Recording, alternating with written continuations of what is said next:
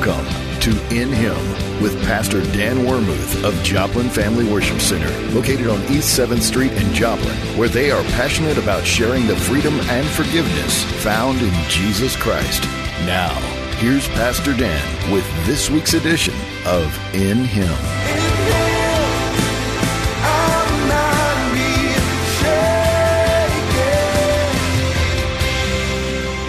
So you celebrate just close in with your family at home. And at noon, you go back to a family's home because you're going to do reheating, meaning you reheat the leftovers from the 24th. And you'll stay till 6 o'clock in the evening. Hmm. And then you'll meet on the 26th. And you'll eat again what leftovers were, but now just done differently. Now it'll be like some bread, and you make a sandwich out of the leftovers.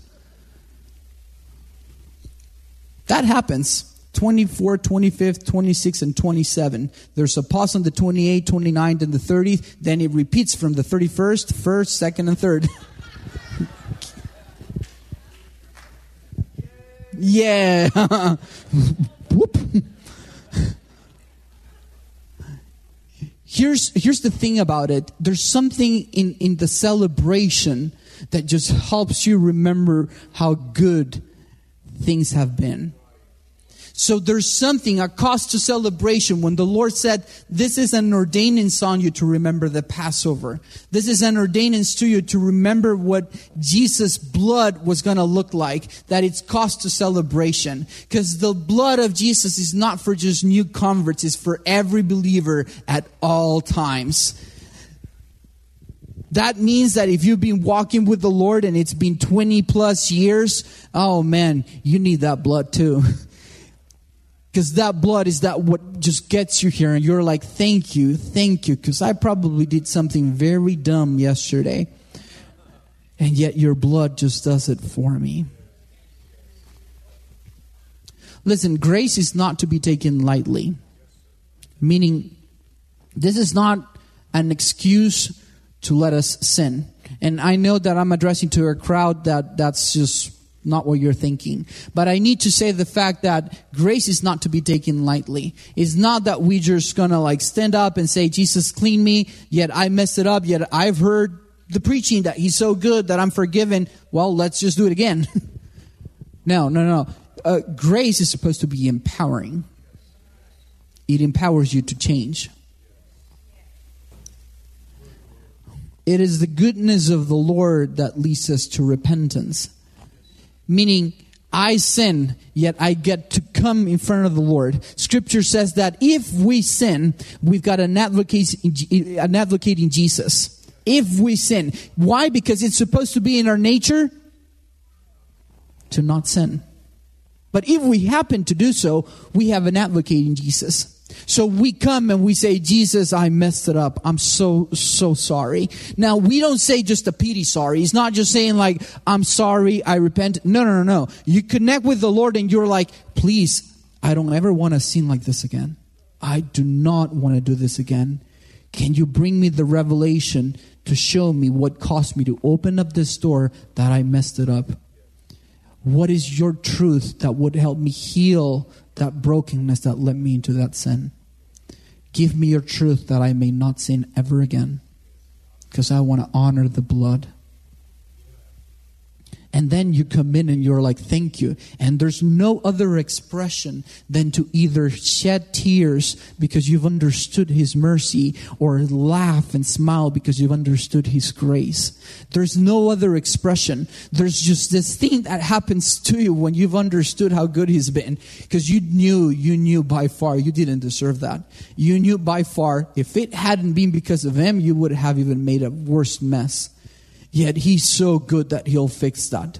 And you might be thinking, oh, I just, my messes are very small. Uh, it's not like I did a sin. Listen, the scripture talks about that. If you know how to do good and you don't do it, that's counted a sin.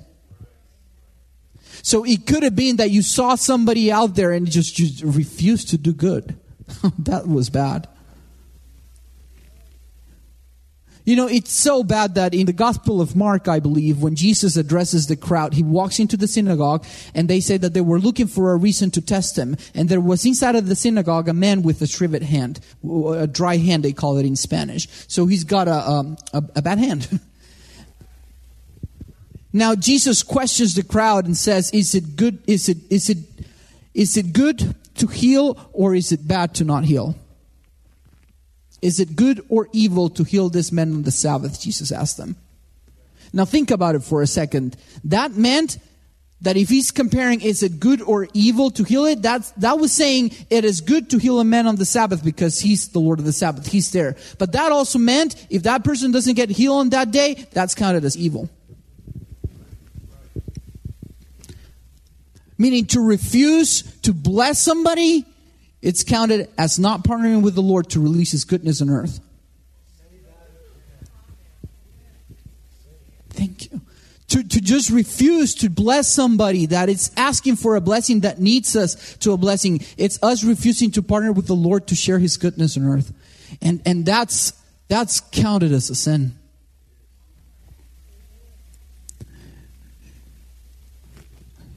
in El Salvador, we've got these little things called tiendas. So tiendas, you can find them everywhere. But it's basically every neighborhood will have a house. And in their garage door, they've opened up a window door. And the window door, it's just kind of like a screen door. You knock on it and there's somebody that comes in, they'll open it up. And inside their garage, they have like a little grocery store. They don't pay taxes. and it's a little like garage store. And they've got like sodas, cokes, and different treats, candies. Some of them even go further than that, and they've got like a small little supermarket there. And you could go to the tiendas. They're in every neighborhood. You can count like maybe two or three blocks. There's one tienda. Two or three blocks, boom, another tienda. It's pretty cool because you could just be walking there. Just you don't have to drive all the way to the store. You're like, oh, I got a buck. Here, give me a candy. and, and you get access to these tiendas. Well, tiendas usually have this paper on the wall. It's a sign, and and I'm, hopefully I'm translating it good, but it said something like, "We don't lend money today, but we'll lend you money tomorrow." Oh, borrow or lend? Uh, lend. I, when I was a kid, I used to read that sign thinking, oh, they're not lending money today, but if I come back tomorrow, they'll lend money. But then you show up tomorrow and you read the sign again.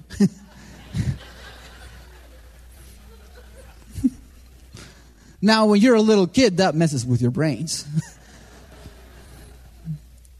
Listen, that's that's the whole point. We we can't look at somebody and be like, they need. Uh, I'll I'll do it tomorrow. I'll I'll help them tomorrow. We're driving down the road and we're seeing somebody and we're like, God, I'll I'll, I'll bless them tomorrow when I drive by. Take the opportunity to release the goodness of the Lord today.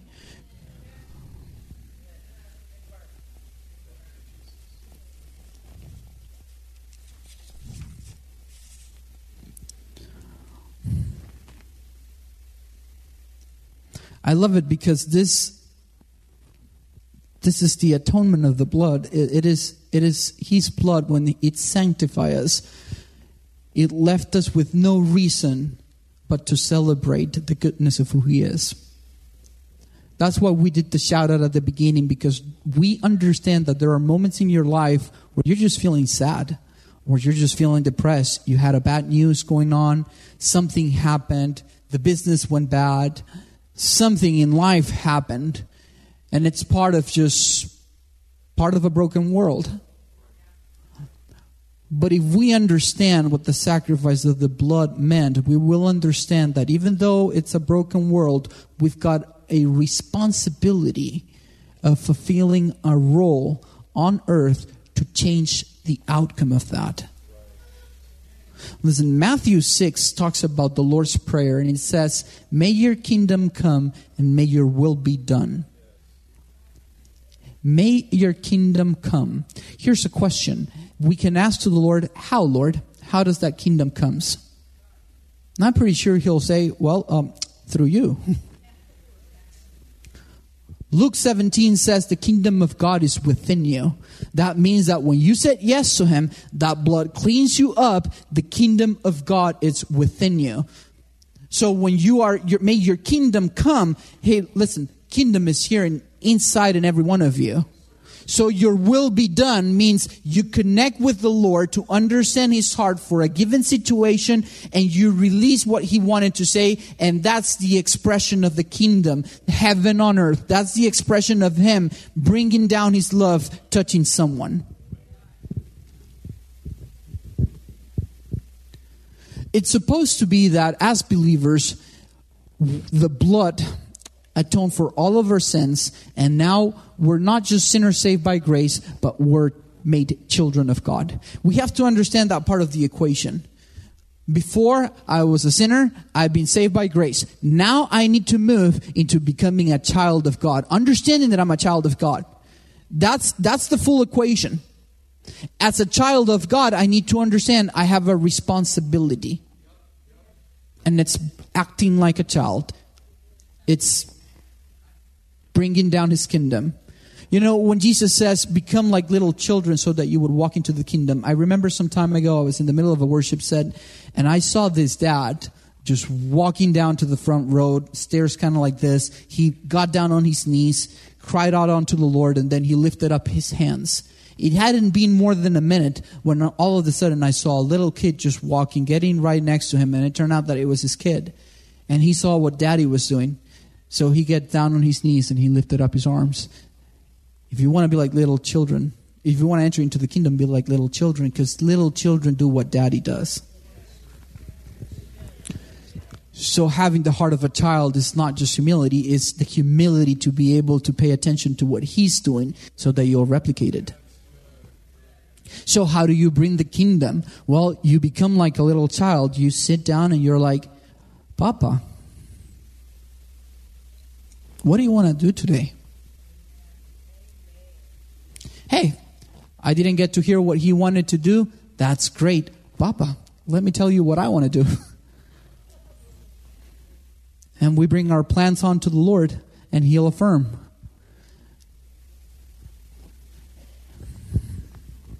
It's supposed to be that your relationship with the Lord has developed the mind of Christ within you so that you think like Christ. You're Christ minded. Many times the Lord is not telling you what to do because He's hoping that you've developed the mind of Christ already to make the decision for yourself.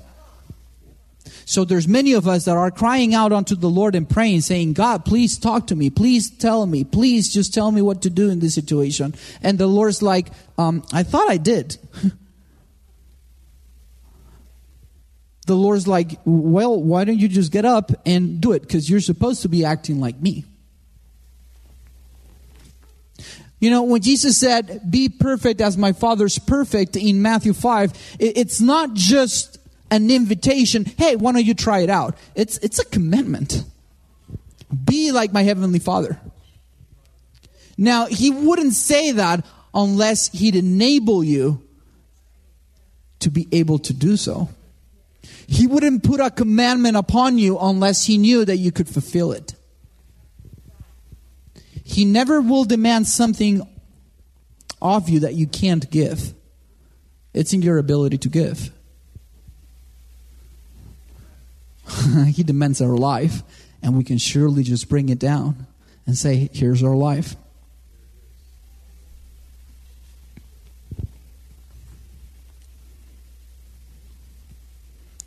So, all of this is just cause for celebration because it's cause for us to celebrate the goodness of the Lord when we get to hear His name. You know, when Jesus was celebrating the Passover, it's what we call the Last Supper. He takes the bread, he gives thanks, he breaks it, he gives it on to the disciples. And he says, Take my body there's there's something that just breaks me every time I read that part of scripture because you can't imagine Jesus knowing that if the bread represented his body when he was breaking it, he knew, oh, this is the breakingness of my body because I'm about to be beaten. So he knew that brokenness of the bread meant this is the body being broken. He gives it on to the disciples, they eat, then he takes the cup and all accounts tells us in the gospels he basically takes the cup and says this is my blood the blood of my covenant, that it's being poured down for you for the forgiveness of sins.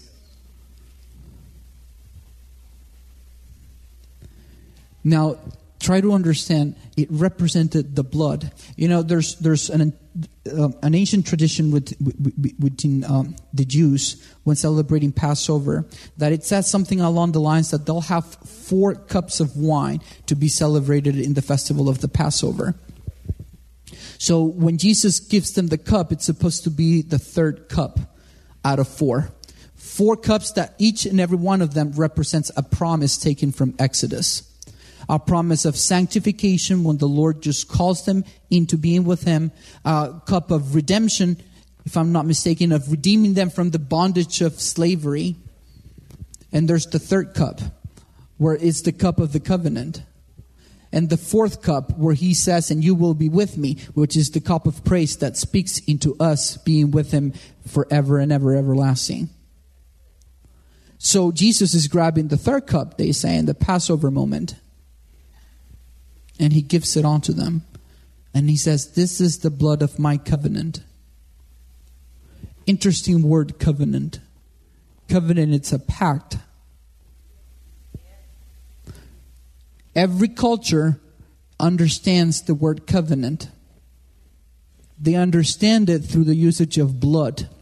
They'll cut their hands, pour some blood, give a handshake, uh, handshake Thank you for forgiving this Latino. Every culture understands that when a covenant is broken, there needs to be blood shed.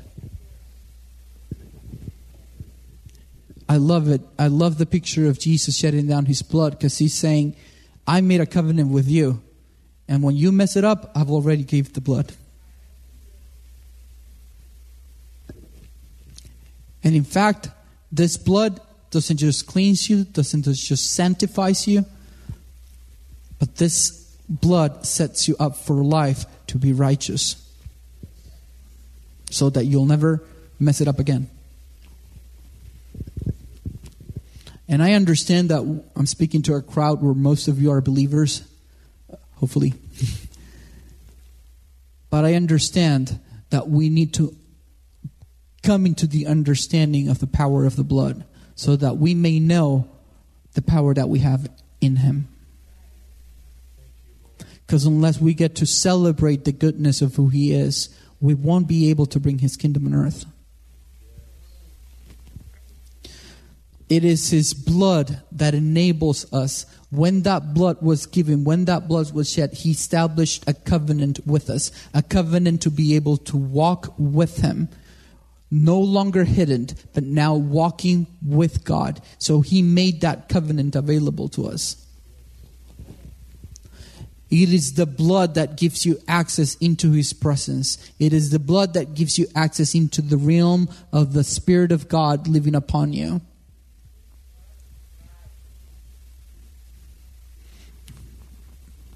Let me just start closing with this. But when Jesus gets baptized, accounts in the gospel tells us that he comes to John the Baptist and he says, all of this needs to be fulfilled for the matter of justice, for all righteousness needs to be fulfilled. So baptize me. John doesn't want to baptize him. He knows who he is.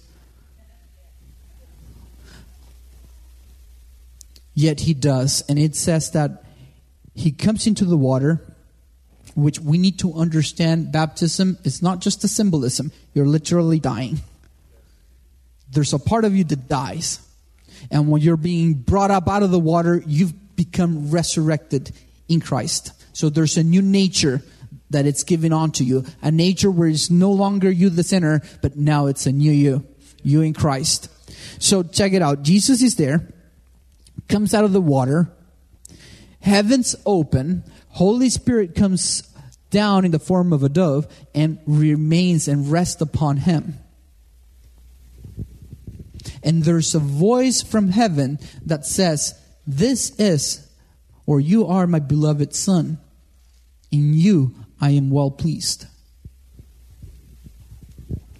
So, if the blood gives you access to the Holy Spirit to be baptized, try to understand that baptism opens up the door for you to be able to hear the voice of the Lord. And the baptism of the Holy Spirit is not, not just the anointing of power, it's the anointing of receiving your identity as a child of God. It's the anointing of understanding your identity. You can't understand your identity if you don't understand how much you've been loved. Because you need to hear those words say, You are my beloved Son, in you I am well pleased. Now you might be thinking, How are you pleased in me? And you need to think, I don't know. But I'll shout out that truth till it sticks. and you say, Hey, I am loved by you, and in me you are well pleased. We will never understand how to celebrate the blood of Jesus if we don't understand that it made us a child of God that gets to hear Papa says, You are my beloved son. You are my beloved daughter. daughter. And when it says, In you I am well pleased, it, it is saying, You don't have to do anything. I already love you. I don't love you because of what you do. I love you because of who you are, and you're my child. Pastor Dan, I love you because you, he, he says, I love you and there's nothing you can do about it. What he's saying is, there's nothing you can do. Because I love you because God loves you.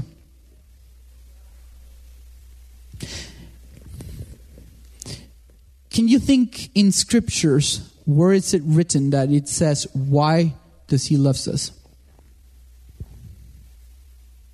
To my understanding, there isn't a passage in Scripture that explains why He loves us. And I think this is key because if there were, we'd probably grab that Bible verse and say, Oh, this is how I can make you love me. Why does He loves us? Because He pleases. He just wants to. I think it's Psalms 115 Uncle Bob taught me this a long time ago. I might got it wrong. But it said something along the lines of God is God and he does whatever he pleases. there you go. he just loves us. So I want to invite you and tell you if if you haven't felt celebration in a long time, if you haven't felt the love of God, then it pays off to just be able to come to Him and say, I need your blood again because I need to rejoice in your goodness. I need to feel this love that apparently I haven't felt. And if it's if there's no end to the increase of his government, that means that there are measures of love that we still haven't experienced. And we need to continue experiencing them. So, whatever amount of love you received, we all need to increase. I don't know about you, but there's something about tears because you know that you're standing in front of the Lord and the fact that you know that He still breaks your heart. Man, it just. I don't know why He does it, but He just does it. And if you haven't been able to come to His presence and be broken, then probably you need that fresh love. And you can come to him and just tell him, hey, I, I need to be just broken again. Don't be afraid of that prayer. Or I need for you to just remember, remind me the revelation of the power of that blood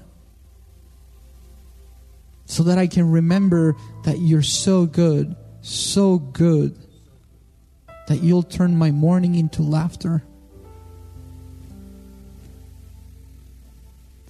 But if you haven't felt the love of God, probably you haven't heard Him call you a child. You need to be able to listen to Him call you a child. That anointing is greater than the anointing of the gifts of the Holy Spirit.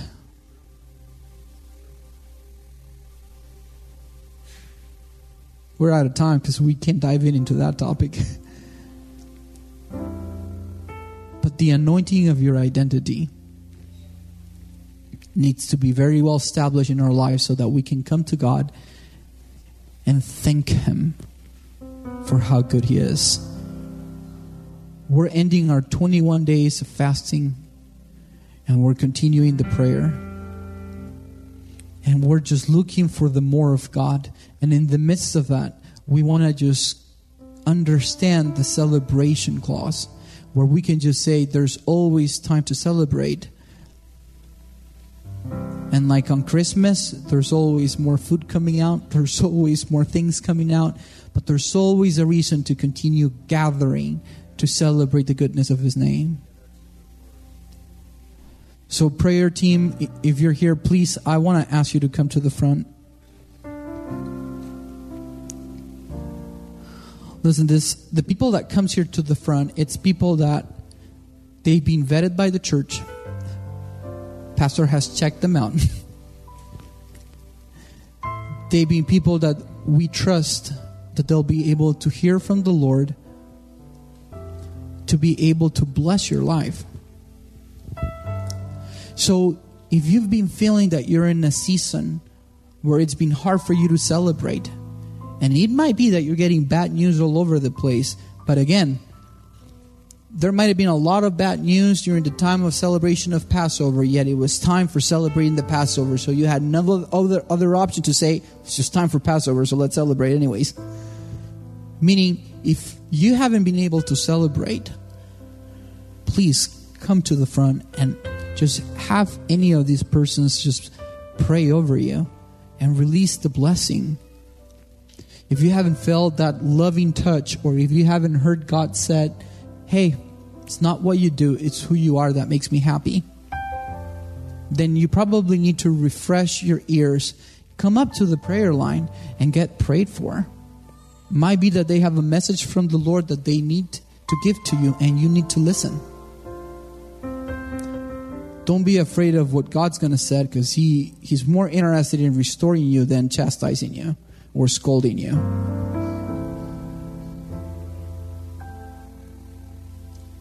If you feel like you need to feel that fresh love of God again, just the freshness of His love, then have somebody pray for you. There's something in the confession of just saying, I just need more love. You're giving room, an opportunity to say, God, my love tank needs more and I come to you first to get it. Thank you for listening to In Him with Pastor Dan Wermuth of Joplin Family Worship Center. Listen to this broadcast again at kneo.org. You can also download a podcast version of today's message by searching KNEO on iTunes. Joplin Family Worship Center is located on East 7th Street in Joplin and has ministries for all ages. They invite you to join them this week for Sunday morning worship at 10 a.m. and Wednesday evening service at 7 p.m. Find out more at jfwc.org or facebook.com slash Joplin Family Worship Center. Follow Pastor Dan on Twitter at Daniel H. Wermuth. Thank you for listening, and remember, in Him, you are free. For 60 years, Crowder College has been empowering students to soar to new heights, from agriculture to education, to business, sports, and the newest technologies. Crowder always has something interesting going on. I'm Adam Winkler of KNEO Radio. Join me each week as I talk to a different person from Crowder College about what's been happening and what's coming up next. It's the Insider's Guide to All Things Crowder. Subscribe today to the This Week in Crowder College podcast, available from the Sky High Podcast Network.